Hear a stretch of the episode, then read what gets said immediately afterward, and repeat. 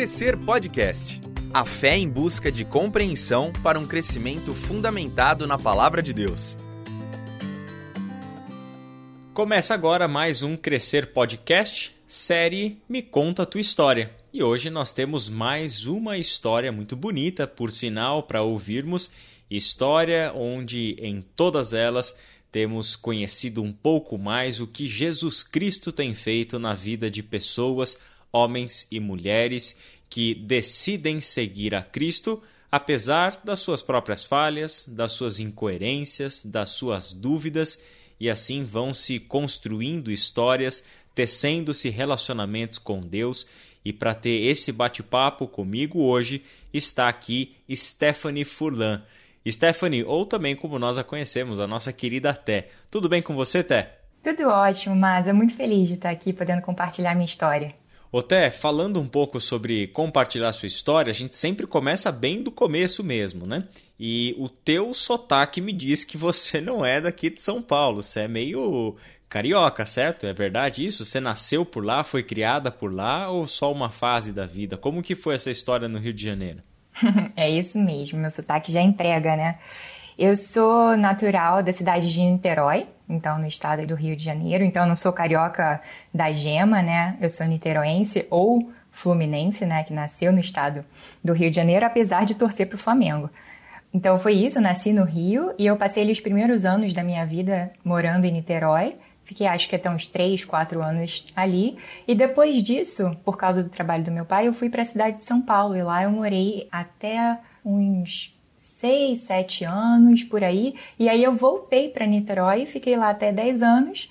Quando eu fiz 10 anos, 10, 11 anos, eu voltei para São Paulo, só que dessa vez para o interior. E aí eu morava em Jundiaí e depois disso eu vim para Vinhedo. Então foi uma história toda picotada aí entre Rio e São Paulo, sempre por causa aí do trabalho do meu pai mesmo. Entendi, Stephanie. Então, por conta do trabalho do seu pai, você acabou mudando para alguns lugares e tal. Isso afetou a tua, tua relação familiar? Como que foi tua criação? Como que foi isso em casa, essas mudanças, a presença, a ausência? Como que foi a, a tua infância e criação, Té?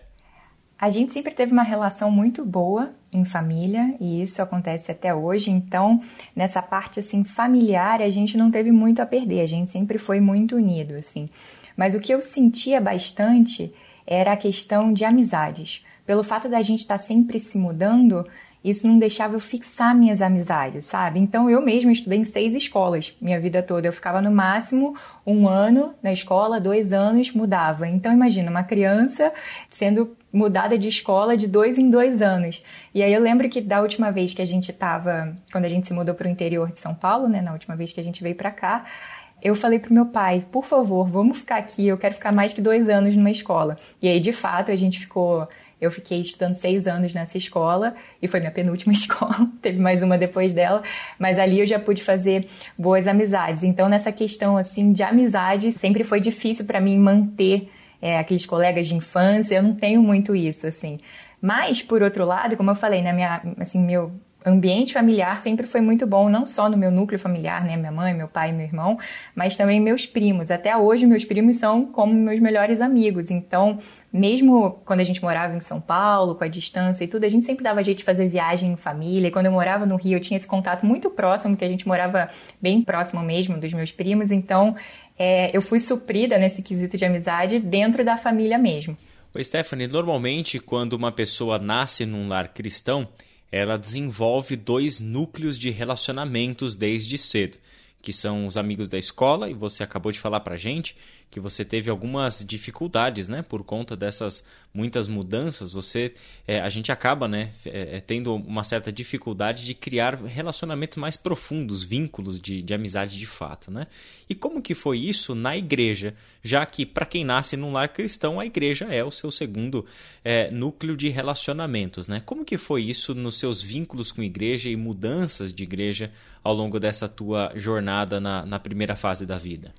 Então, com relação a essas amizades de igreja, eu também não tenho muita lembrança assim de amigos é, profundos na minha fase infantil, assim, dentro da igreja. O que eu me lembro bem é de que quando eu morava em São Paulo, lá na capital, eu tinha uma amiga É, ela chamava Bia. Eu lembro muito bem de brincar com ela, de boneca e tudo mais. Mas depois disso, na época que eu mudei para o Rio mesmo, e mesmo quando eu voltei para São Paulo com 10 anos, para o interior, né? Eu tenho uma memória assim de dificuldade de amizade na igreja. tenho uma memória até de não gostar de ir para a igreja, meio que ser forçada a ir para a igreja. E, e não desenvolver assim amizades muito legais assim nessa época eu já estava morando, né, como eu falei, né, no interior de São Paulo, então eu já estava naquela escola que seria a escola que eu ficaria mais tempo. Então eu já estava começando a fazer amizades mais legais na escola do que na igreja. Para mim a igreja era só um lugar que eu ia domingo e ia meio de nariz torcido, não queria ir muito. Pois é, Stephanie, interessante porque algumas histórias que a gente ouve também giram em torno disso. Nem sempre as nossas amizades na igreja são as melhores amizades que a gente tem lembrança. Em alguns casos, a gente tem encontra pessoas que contam para nós histórias que, mesmo tendo amizades na igreja, as amizades é, no ambiente escolar ou até mesmo de bairro, rua e etc., se tornaram mais influentes sobre elas do que é, as amizades que ela tinha na igreja. E o outro detalhe que é curioso também que a gente encontra nem sempre as amizades que a gente encontrava dentro da igreja eram as melhores influências. Então é interessante quando a gente olha para histórias diferentes de vida e a gente percebe que cada ser humano é tremendamente particular, tremendamente é, único, né? É, quando a gente olha então para essas diferentes histórias, a gente se lembra de uma passagem das Escrituras, que é uma parábola que Jesus contou e está lá em Lucas 15, onde ele conta a história de uma família. Ele fala de um pai que tinha dois filhos. Um desses filhos, ele é, disse para o pai: Olha, pai, eu quero o que é meu de direito por herança, porque eu quero ir embora de casa. E aquele pai reparte os bens, depois de um tempo aquele filho vai embora e a gente conhece a história. Ele gasta tudo, ele desperdiça a sua vida, ele faz um monte de coisa errada e até que um determinado momento ele retorna para a casa do pai e ali há uma restauração, uma reconciliação. Agora, existe um outro personagem nessa história que é o filho que ficou, o filho que permaneceu do lado do pai, o filho sempre fiel, obediente, o filho uh, que nunca desobedeceu, que sempre fez tudo dentro das expectativas do pai, etc. Agora, o que essas duas histórias mostram para nós, Stephanie, é que esses dois personagens representam muito bem a gente, né? Ou representam nossas histórias de vida ou representam fases da nossa vida. Ocasionalmente, nós podemos nos identificar com o filho que foi embora e fez um monte de coisa errada, se arrependeu e voltou, ou até mesmo aquele filho que sempre permaneceu do lado do pai. Aquele filho que sempre foi obediente, que nunca se arriscou fora da casa do pai. Só que em um determinado momento da sua vida ele cai na real para perceber que, mesmo estando ao lado do pai, ele ainda estava muito distante do coração do pai. Não havia um relacionamento do jeito que o pai queria. Té, diz para nós, em qual desses dois personagens você se vê hoje? É, olhando para minha história, para o meu passado, para minha infância, mesmo para minha adolescência, eu tenho certeza que eu me encaixava no papel ali do filho que ficou em casa. Como eu falei, né, eu nasci num lar cristão. Eu sou a terceira geração de cristãos na minha família, então os meus avós eram cristãos, os meus pais e os meus tios são cristãos. E eu e todos os meus primos somos cristãos. E isso é uma benção, uma coisa muito maravilhosa. Hoje eu considero, assim, uma das maiores bênçãos da minha vida. Mas, como é muito comum, né? A gente é criado num ambiente cristão. Isso era, foi muito fácil para mim usar daquilo como se fosse uma máscara ou como se fosse algo normal. É o lugar com que eu fui criado. E isso não tem uma, um profundo poder transformador na minha vida. Então, eu me identifico totalmente com o filho que ficou em casa junto com o pai, mas não experimentava de fato de quem era o pai. Como eu falei, né, eu ia para a igreja forçada, então até 11 anos. Eu não comentei, mas eu me batizei muito cedo. Eu me batizei com oito anos, porque, principalmente pela razão que eu me lembro na minha cabeça, é, que na minha igreja as pessoas que não eram batizadas elas não podiam participar da ceia. E para mim a ceia era algo assim que era como se fosse um manjar. Eu olhava aquele pãozinho, aquele suquinho de uva e falava: Nossa, deve ser maravilhoso, quero me batizar. E essa foi uma das forças que me impulsionou a me batizar. Eu me batizei com oito anos de idade. Eu tenho dúvida assim se de fato eu entendi. Eu lembro de ter algum entendimento sobre Jesus Cristo, mas não de uma forma profunda e eficaz. E depois disso, minha vida até os meus 17 anos foi essa, esse conjunto de, de regras que você vai seguindo. Então, por exemplo, eu não ficava, porque eu sabia que ficar desagradava a Deus, mas eu não entendia no coração o que significava isso.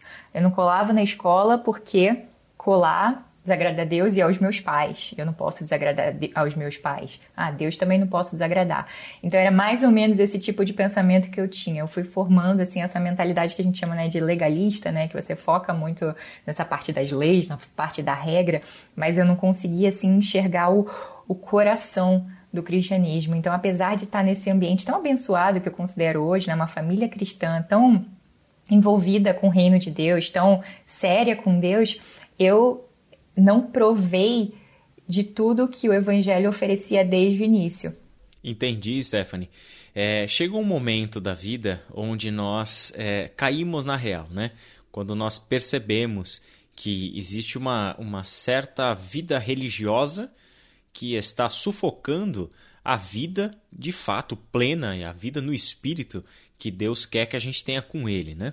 Quando a gente se dá conta da religiosidade sendo mais determinante no nosso pensamento e nas nossas ações do que a vida plena, abundante, feliz, é, a vida de satisfação em Cristo, aí a gente precisa começar a tomar algumas decisões na nossa vida, né?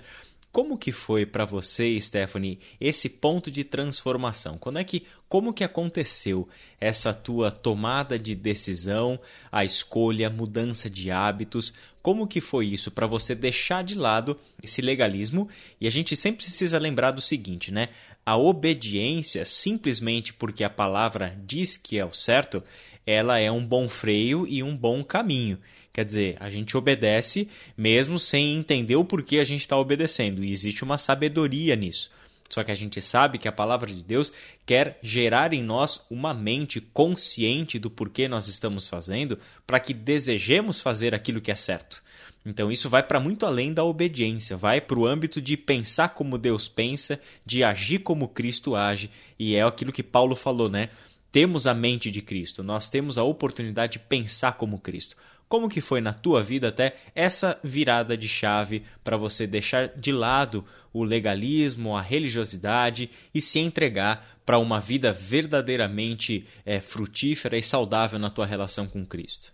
Eu me lembro como se fosse ontem, no ano de 2013.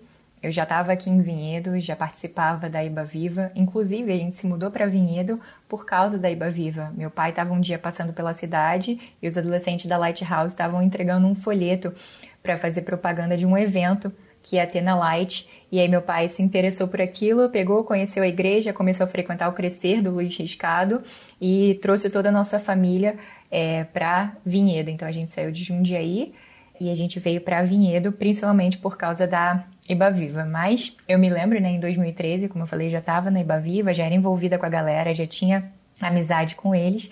E era o final do ano de 2013, a gente estava sentado na mesa, assim, eu lembro que a gente tinha saído para comer esfirra com a galera da Light naquela época. E a gente estava conversando sobre o nosso ano de 2013, o que a gente tinha achado daquele ano e tal.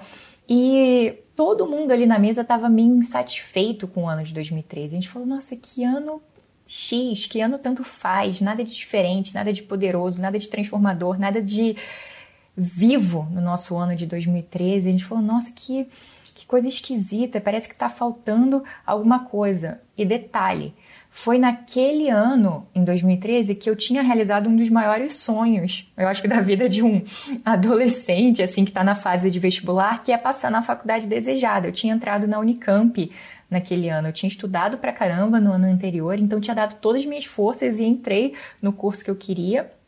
Entrei na biologia e então era para ser o ano da minha alegria, né? E eu cheguei no final do ano de 2013 falando, cara, falta algo, falta alguma coisa. E pouco tempo depois daquela conversa que eu tive com aqueles amigos, um amigo nosso, que vocês conhecem também, o Léo Diniz, ele chegou para mim e fez um pedido para mim. Falou assim: Té, você pode orar por essa razão aqui? Na minha vida tá acontecendo isso, isso e isso. E eu queria que você orasse, porque eu sei que você é uma mulher de oração. Aí eu ouvi aquilo e falei: ah, beleza, vou orar sim. E eu fiquei com aquelas palavras na minha cabeça: você é uma mulher de oração, você é uma mulher de oração. E eu fiquei pensando: cara, eu não sou uma mulher de oração. eu não sou uma mulher de oração. Eu achei que eu era, sabe, uma mulher de oração. Porque, tipo, eu lia na Bíblia que Daniel, né, ele orava três vezes por dia. Eu falo, cara, eu oro três vezes por dia também, sabe? Uma antes de comer, uma depois do devocional e uma noite antes de dormir. Show, sou que nem Daniel. Só que eu não entendi o que era orar de fato. E aquilo ficou na minha cabeça. Eu cheguei à conclusão, cara, eu não sou uma mulher de oração.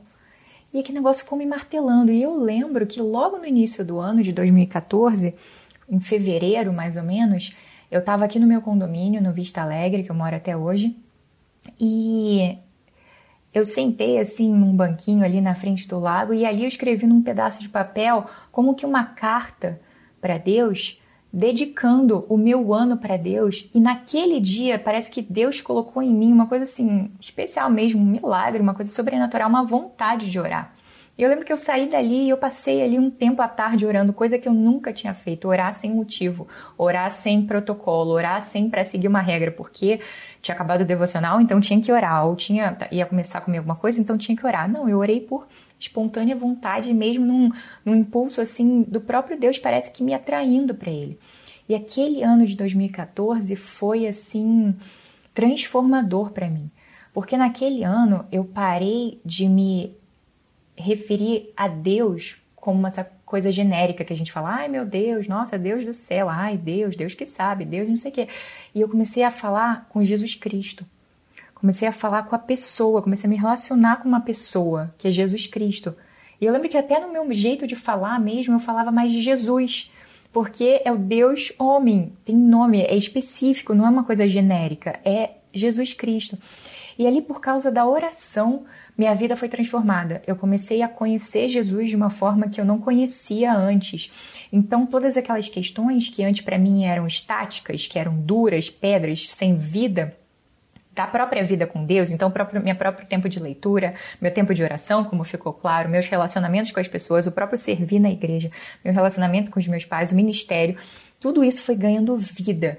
E naquele ano foi o ano de 2014 que eu comecei uma das práticas que eu mais gosto, que eu levo até hoje e que é razão assim de grande alegria na minha vida, que é escrever minhas orações. Então eu tenho vários caderninhos assim de oração e ali mesmo em 2014 eu comecei a escrever minhas orações e eu uso esses cadernos até hoje para olhar e ver a fidelidade de Deus, ver como ele me transformou. Nesse ano de 2014 foi o ano que começou o True Beauty, porque o True Beauty é um movimento né, que a gente faz com as meninas da Lighthouse que busca entender a identidade feminina. Então, o que, que Jesus fala sobre o que é ser mulher, o que é ser menina. E isso foi uma coisa que Deus fez no meu coração em 2014. Deus me deu discípulas, me colocou para ser discipulada em 2014 e ele mudou completamente minha vida. Então eu sei que foi nesse ano Ali eu não sei se foi exatamente quando eu me converti, se eu já era convertida ou não, mas eu tenho certeza que quando eu tinha 18 anos, em 2014, foi assim quando minha vida deu aquele boom, aquela chacoalhada total, assim, e as coisas começaram a mudar de perspectiva. E aí Deus começou a me colocar numa jornada que eu tô até hoje, assim, que é de achar satisfação plena nele. Eu lembro muito bem, assim, desses momentos de oração me causarem prazer profundo uma coisa que eu nunca tinha provado antes, um senso assim de plenitude de vida, sabe? Eu ali com 18 anos, eu lembro que 2014 foi um dos piores anos da faculdade. A gente estudou até o dia 22 de dezembro, foi um ano que foi muito intenso, eu estudava muito, eu estava muito cansada, assim. Tive até uns pequenos surtinhos assim de ansiedade por causa da quantidade de coisas que eu fazia mas era um ano em que eu pude provar assim a presença transformadora de Jesus. Ele deixou de ser uma coisa estática, uma coisa parada para mim, e se tornou assim a força é, motora da minha vida mesmo. Stephanie, isso foi tudo em 2014. A gente percebeu quanto esse ano foi marcante na sua vida, foi um, um momento é, transformador. Eu acho muito legal, Stephanie, nós, como cristãos, como discípulos e discípulas de Jesus, nós termos esses marcos na nossa vida nós perdemos isso de perspectiva, né? Nós precisamos sim ter marcos e olhar para trás e encontrar esses pontos de referência para que a gente nunca se esqueça de onde nós saímos, né? O que Deus fez para nos resgatar, como que Deus nos conquistou, como que Deus nos reergueu, nos deu direcionamento, como que Deus foi se revelando a nós por intermédio da sua palavra e tal. A gente percebe também na sua vida, Stephanie, uma paixão muito grande pela Bíblia, pela palavra de Deus. Eu, como professor, eu fico fascinado quando a gente vê uma pessoa que, por conta própria, pelo próprio prazer da descoberta da verdade bíblica, da palavra do Senhor, a gente percebe muito isso na sua vida. Como que isso aconteceu na sua vida, Stephanie? Já que isso é tão importante na caminhada do discípulo, é super legal a gente ouvir histórias de pessoas que contam para nós como que a sua paixão pela palavra foi despertada, como isso aconteceu. Muito legal isso, né? Eu lembro que em 2016 a gente teve um encontro na igreja, encontro de líderes da CEPAL, e ali a gente teve várias palestras durante o final de semana. E no final de semana, depois que acabou, eu percebi que só tiveram homens ensinando pra gente. E aquilo ficou na minha cabeça martelando. Eu falei, nossa, que coisa engraçada, né? Não, não vi mulheres assim envolvidas com o ensino da palavra. Eu achei aquilo tão interessante. Eu falei, nossa, que coisa, mas por que será? E aí eu cheguei à conclusão que era porque, de fato, a gente não conhece tantas mulheres, não, não existem tantas mulheres que estão envolvidas com o ensino da palavra. E isso para mim foi assim uma, uma força assim muito que me impulsionou para estudar a palavra. E eu lembro claramente de Deus colocar no meu coração, então você vai ser essa mulher. Você vai ser essa mulher. Eu já nutria dentro de mim assim um desejo muito grande e uma paixão pelo ensino mesmo, mas a paixão pelo ensino bíblico, ele veio exatamente desse questionamento. Nossa, eu quero ser uma mulher que conhece a Bíblia, que pode ensinar a Bíblia com autoridade, porque conhece de fato ali as escrituras. E aí, nesse ano de 2016, no segundo semestre, eu me matriculei no curso de hermenêutica que você mesmo deu. E aquele curso ali, para mim, ele foi, assim, central para eu entender como estudar a Bíblia de maneira mais é, técnica, vou chamar assim. Então eu aprendi a dissecar o texto bíblico, eu entendi quais, é, como que a gente interpretava um texto bíblico, e isso tudo para mim foi fascinante, a ponto de eu chegar e falar assim claramente que meu passatempo favorito era estudar a Bíblia. Eu tenho até às vezes com vergonha de falar isso, porque parece que eu tô zoando, mas era assim minha alegria, parar ali era gostoso mesmo, parar, estudar, pegar minhas canetas coloridas, riscar a Bíblia toda. E nesse ano também eu tive a oportunidade de começar a dar aula no Crescer da Lighthouse. Então, em 2016 foi um ano que Deus abriu essa porta para a gente começar a trabalhar ali junto com a Lighthouse, ensinar na Light. Então, foi assim que nasceu toda essa questão assim da paixão pelo ensino bíblico. Mas foi muito legal, Masa, que rapidamente Deus transformou essa paixão pelo ensino em algo transformador na minha vida. E ali eu já tinha assim um segundo grande momento da minha vida, assim, segundo grande, falar assim, choque de fé da minha vida, que foi quando, no final de 2016, eu tinha acabado meu curso de interpretação bíblica com você, né? E aí eu me mudei no início de 2017 para os Estados Unidos. E eu morei uns meses ali no Texas e eu tinha muito tempo livre.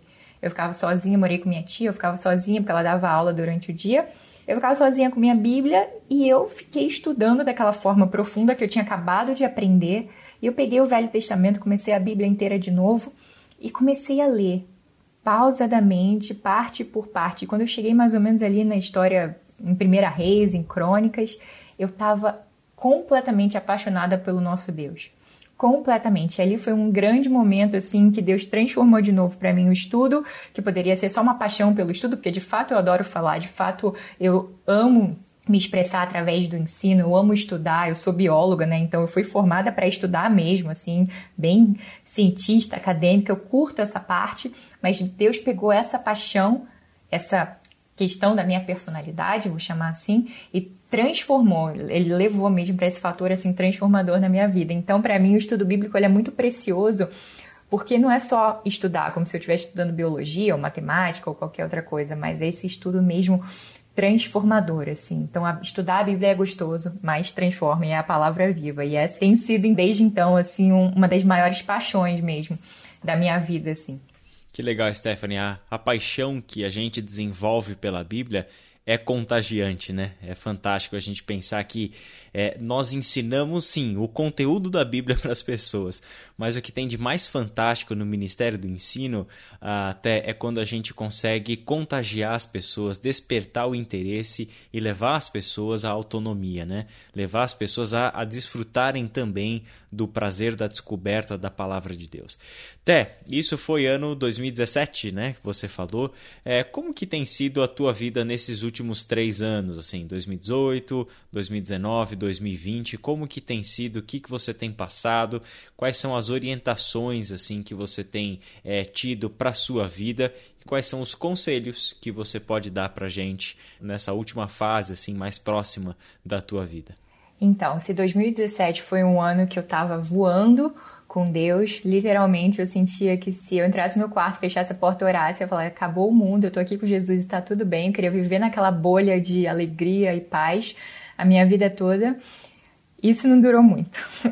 2018 especificamente e parte de 2019 foram anos que a gente chama assim, até a gente que é cristão tá acostumado com esse jeito de falar, mas foram anos de deserto muito estranho, não sei explicar até hoje direito a razão pelo qual isso aconteceu, mas foram anos em que toda aquela euforia e aquela alegria do evangelho puro e de estar na presença de Jesus parece que me foi tirado. Foi uma coisa muito esquisita, do nada, quase que assim, de um momento para o outro, eu sentava diante da Bíblia, queria ter meu tempo de oração e me via assim totalmente incapaz de interpretar, de ler, de se transformar, e aquilo foi me deixando num estado assim de ansiedade e dificuldade muito grande, foi muito difícil. Então, por isso, até hoje, quando eu ouço alguém falar que está tendo dificuldade de ouvir Deus e de tentar se conectar com Deus, está tentando, mas não consegue, é uma coisa que mexe muito com o meu coração, porque eu sei o que, que é isso.